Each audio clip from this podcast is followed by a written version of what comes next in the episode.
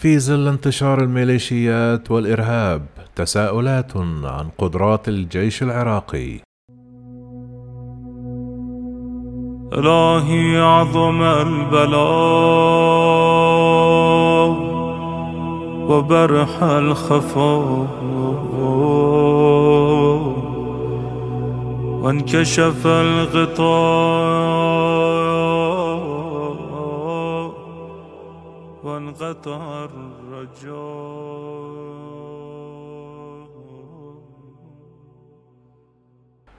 جبل هائل من الأزمات تلاحق العراق من ملف قطع إيران لمياهه مرورا باحتلال تركيا لمساحات واسعة من أراضيه شمالا.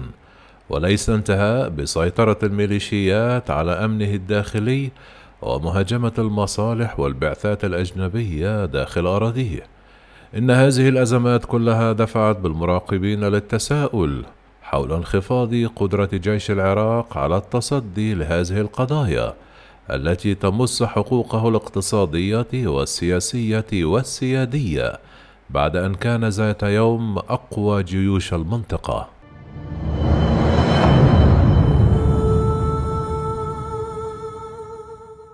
ركز باحثون على مؤشرين بارزين للدلالة على الضعف الموضوعي الذي يعاني منه الجيش العراقي. الأول الميليشيات التي يزداد حضورها في الشارع وتأثيرا على القوى السياسية. والثاني بقاء داعش محافظا على قدراته العسكرية واللوجستية وشن الهجمات النوعية بعد أربع سنوات من إعلان القضاء عليه. هما المؤشران على ذلك. كما يضيف باحثون أن بقاء داعش بهذه القوة دلالة على عدم وجود قوة مركزية ذات تخطيط استراتيجي ضمن الجيش العراقي وهذا دليل تصارع مراكز القوى داخله وحضور الميليشيات مؤشرا على هامشية دور الجيش.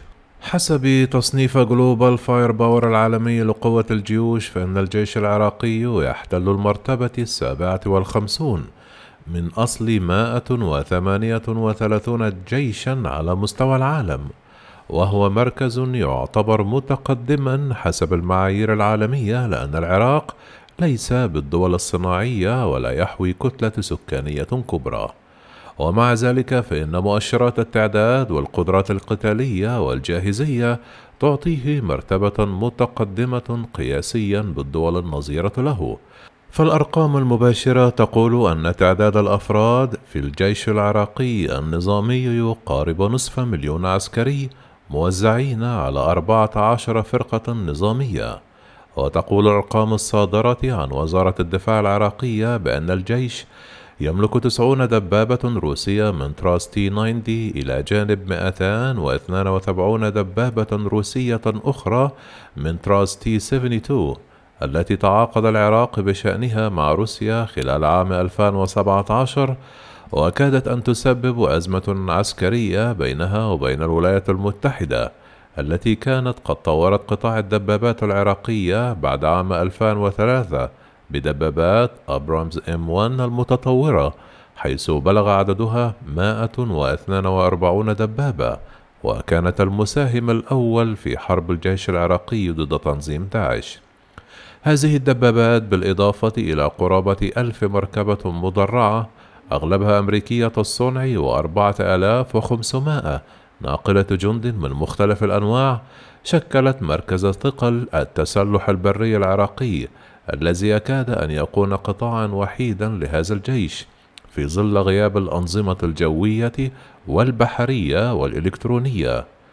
كان العراق يملك خمسة عشر طائرة من طراز F-16 الأمريكية المتطورة إلا أن الهجمات التي تشنها الميليشيات المسلحة على القواعد العسكرية العراقية دفعت بالشركة الأمريكية القائمة على تقديم الخدمات اللوجستية لتلك الطائرات لإعلان انسحابها من العراق خلال شهر مايو الفائت مما أخرج هذه الطائرات العراقية من الخدمة فعليًا. يفند الخبير العسكري العراقي المتقاعد مروان الرميحي عن صحة تلك الدلالات المباشرة في جداول التصنيف العالمية يقول ربما تكون أعداد الجنود وأنواع التجهيز صحيحة لكن الجيش العراقي لا يملك الأسس الثلاث للجيوش الحديثة فهو يفتقد لسلاح الطيران الحربي فعليا وكل العمليات الجوية ضد التنظيمات الإرهابية تقوم بها قوى التحالف الدولي نيابة عنه حيث أن سبعون طائرة حربية عراقية هي فعلا خارج الاستخدام. كذلك فإن كبار ضباط وقادة الجيش يفتقدون للإحترافية. إذ يغلب ولاءهم الطائفي والسياسي على سلوكهم وانضباطهم العسكري المفترض. أخيرا الجيش العراقي لا يمتلك التقنيات الحديثة من القدرات السبرانية وحروب الشبكات وأنظمة الليزر والرادارات المتطورة والأقمار الاصطناعية. لذا فإنه مجرد جيش تقليدي يشبه ما كان عليه في عقدي الستينات والسبعينات وليس في الثمانينيات حيث تطور الجيش العراقي وقتئذ أثناء مرحلة الحرب مع إيران بشكل استثنائي. وتتجه الحكومة العراقية الراهنة للحصول على مزيد من الأسلحة روسية الصنع.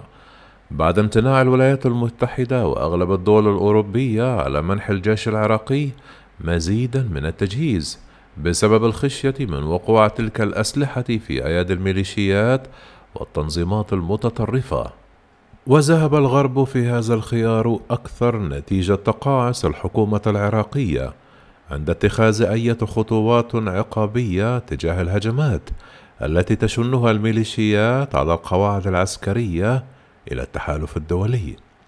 كما حذرت دول غربية الحكومات العراقية المتعاقبة من السعي لمزج بنية التسلح العراقية الأمريكية بأغلبيتها منذ العام 2003 بأنظمة روسية وصينية مشيرة إلى احتمال أن يتعرض العراق لما تعرضت له تركيا بعد قيامها بشراء منظومة إس 400 الروسية الدفاعية مؤخرا. كما انتقد خبير عسكري متقاعد التوجه العراقي الذي يختصر مسألة التطوير في زيادة التسلح. وأضاف من الواضح أن الفساد من طرف حيث يستفيد منك الصفقات كبار القيادات العسكرية والأحزاب الحاكمة ومن طرف آخر بغية منح مزيد من الأسلحة الميليشيات هي من تقف وراء هذا التلهف الحكومي لشراء كميات ضخمة من الأسلحة سنويا. ورأى أن ذلك يأتي في وقت تمهل فيه الأساسيات التقليدية لرفع مستويات الجيش العراقي مثل الاهتمام بالتربية الاحترافية للضباط وزيادة مستويات تعليمهم ورفع مستويات التحديث والتنسيق بين مختلف القطاعات وخلق وحدات بحث عسكرية لإحداث قطاعات صناعية وتدريبية وطنية.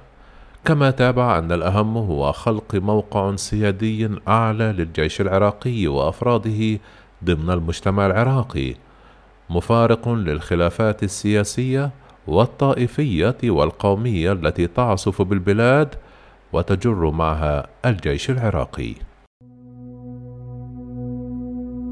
إلهي عظم البلاء وبرح الخفاء وانكشف الغطاء وانقطع الرجاء